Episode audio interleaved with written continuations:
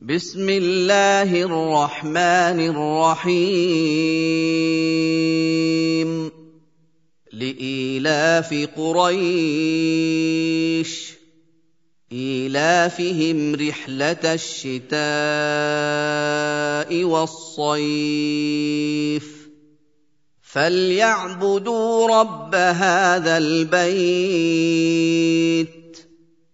الذي أَطْعَمَهُم مِّن جُوعٍ وَآمَنَهُم مِّنْ خَوْفٍ.